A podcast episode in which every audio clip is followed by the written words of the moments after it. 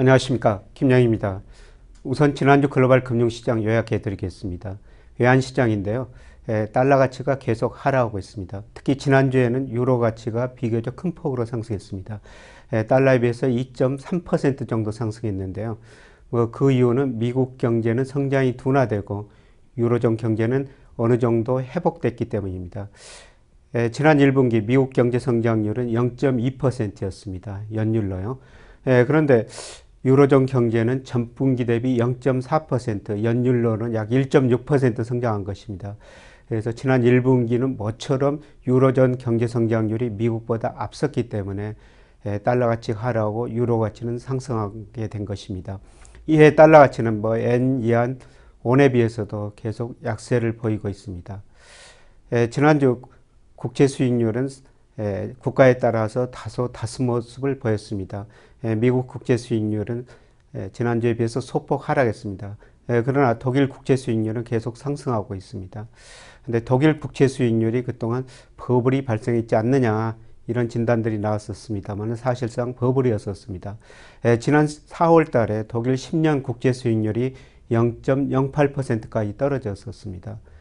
돈을 많이 풀었기 때문인데요. 이거는 사실상 버블이었죠. 그리고 독일 국채 수익률이 급등하면서 지난주 한때는 0.72%까지 상승했습니다. 주말에 가면서 국채 상승률 상승세가 다소 주춤거리면서 0.62%로 소폭 떨어졌습니다만은 독일 국채 수익률은 오름세가 지속되고 있습니다. 우리나라 국채 수익률도 10년물이 지난주 2.51%까지 상승했습니다. 한국은행이 기준금리를 동결하는 데 따른 영향이라고 볼 수가 있겠습니다. 지난주 세계 주가는 평균적으로는 소폭 상승했습니다. 지난주 모처럼 우리나라 코스닥 지수가 가장 높은 상승률을 기록했네요. 코스피도 지난주 1.0% 상승했었습니다. 그리고 글로벌 주요 증시 특징을 보면 특히 그 미국 주가 S&P 500 지수가 사상 최고치를 경신해 가고 있습니다. 미국 경제 지표가 둔화되고 있는데도 불구하고 미국 주가가 오른 것은 앞으로 통화 정책을 안할 것이다 이런 기대가 작용하는데요. 제가 여러 가지 지표로 판단해 보면 미국 주가는 거품 영역에 들어서고 있는 것 같습니다. 다음 주에 자세히 한번 말씀드리도록 하겠습니다. 지난주 발표된 몇 가지 경제 지표 요약해 드리겠습니다. 미국 경제 지표가 전반적으로 부진을 면치 못하고 있는데요. 우선 산업 생산입니다.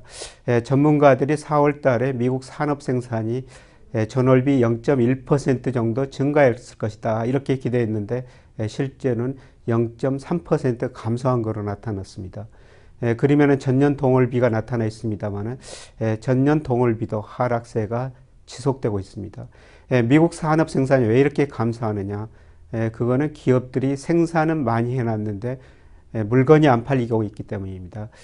그림의 파란색으로 재고 출하 비율이 나타나 있습니다만은 출하에 비해서 재고가 상당히 높은 수준에 있습니다. 그래서 기업들이 생산을 많이 해놨는데 물건이 안 팔리고 재고가 쌓이고 있기 때문에 생산 조정을 할 수밖에 없는 상황이죠. 앞으로 산업 생산 증가세 둔화 현상이 몇 달간 더 이어질 거로 보고 있습니다. 생산뿐만 아니라 소비 증가세도 둔화되고 있습니다. 지난달에 미 소매 판매, 소비를 나타내는 대표적인 지표죠. 이것도 전문가들 약간 증가했을 것이다. 그러는데 정체 상태를 보였었고요. 소비 심리도 이축되고 있습니다. 사실 미국 소비가 GDP에서 차지한 비중이 68% 정도 됩니다. 미국 경제가 1분기 0.2% 성장에 그치고 2분기에는 정상화될 것이다. 이런 기대를 전문가들이 하고 있습니다만 실제로 4월 산업 생산이나 소매 판매 이런 것 보면은 2분기에도 미국 경제가 다시 성장률이 높아지기는 상당히 힘들어 보입니다. 물론 1분기보다는 높아지겠습니다만은 전문가들이 기대했던 2 내지 3% 성장은 어렵고 뭐 1%대 중반 정도 성장률이 그칠 것으로 예상이 되고 있습니다. 지난주 우리나라 한국은행 예, 금통이라고 그러죠. 예, 기준 금리 1.75%에서 동결했습니다. 3월 예, 달에 1.75%로 내렸었는데요. 금리 인하 효과를 지켜보자 이런 심리가 강하게 작용하고 있는 것 같습니다. 그러나 현재 우리 경제가 잠재 성장률 밑으로 성장하고 있고 물가도 목표치를 크게 하회하고 있기 때문에 저는 앞으로 2, 3개월 내에 한 번은 더 금리를 인하할 가능성이 높다고 보고 있습니다. 에, 이번 주 경제지표 발표 보겠습니다. 에, 미국에서 여러 가지 경제지표가 발표되는데요. 에, 주로 건설 관련, 그 다음에 경기 선행지수, 소비자 물가 등이 발표됩니다. 특히 5월 20일 날 발표되는 FOMC 의사록 관심을 가질 필요가 있습니다. 그래서 미국의 연방 기금 금리를 결정할 때 여기에 참여하는 위원들이 미국 경제를 어떤 식으로 판단하고 있는지 지켜볼 필요가 있는 것 같은데요. 대체로 전문가들은 미국 경제 성장이 둔화되고는 있지만은 그동안 뭐 고용도 개선됐고 실업률도 많이 떨어졌기 때문에 9월쯤 금리를 인상할 가능성이 높다 이렇게 보고 있습니다. 그래서 FOMC 의사록에서 여기에 참여하는 위원들이 미국 경제를 어떻게 판단하고 있는지 관심을 가질 필요가 있습니다. 이후에서는 5월 제조 PI가 발표, PMI가 발표되고 있고요. 뭐 중국, 일본도 제조 PMI가 발표합니다. 제조업 경기가 어떻게 될 것인가 이거를 진단하는 경우인데요. 대체적으로 제조업 경기는 둔화되고 있습니다. 그리고 5월 20일 날 일본의 1분기 경제 성장률이 발표가 됐는데요. 지난해 4분기 1.4% 성장했었습니다. 1분기도 지난해 4분기와 비슷한 수준이 아닐까 이렇게 전망이 되고 있는데요. 여기에 따라 가지고 그 다음 날 일본이 통화 정책을 회의를 합니다만은 통화 정책 방향도 달라질 것 같습니다. 현재는 1분기 경제 성장률이 1.4% 정도이고 일본 통화 정책이 연간 80조 엔을 공급하기로 했습니다만 그 정도 수준의 그치리라고 보고 있습니다. 전 세계적으로 제조업 경기가 부진하다 이런 말씀을 드렸는데요.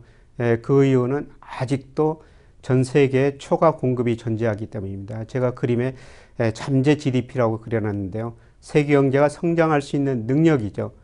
실제 GDP는 잠재 GDP 따라 왔다 갔다 합니다. 그래서 경기 사이클이 생기게 되는 것이죠.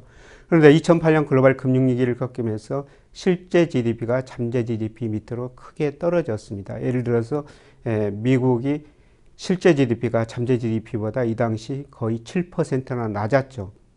그래서 전 세계가 초과 공급이 생기고 디플레 압력이 생기기 때문에 각국이 금리를 뭐 선진국 중심으로 0%까지 내리고 특히 양적완을 통해 가지고 엄청난 돈을 공급했습니다. 그러다 보니까 자산가가 오르고 소비가 증가하면서 디플레이션 압력이 어느 정도 축소되고 있습니다.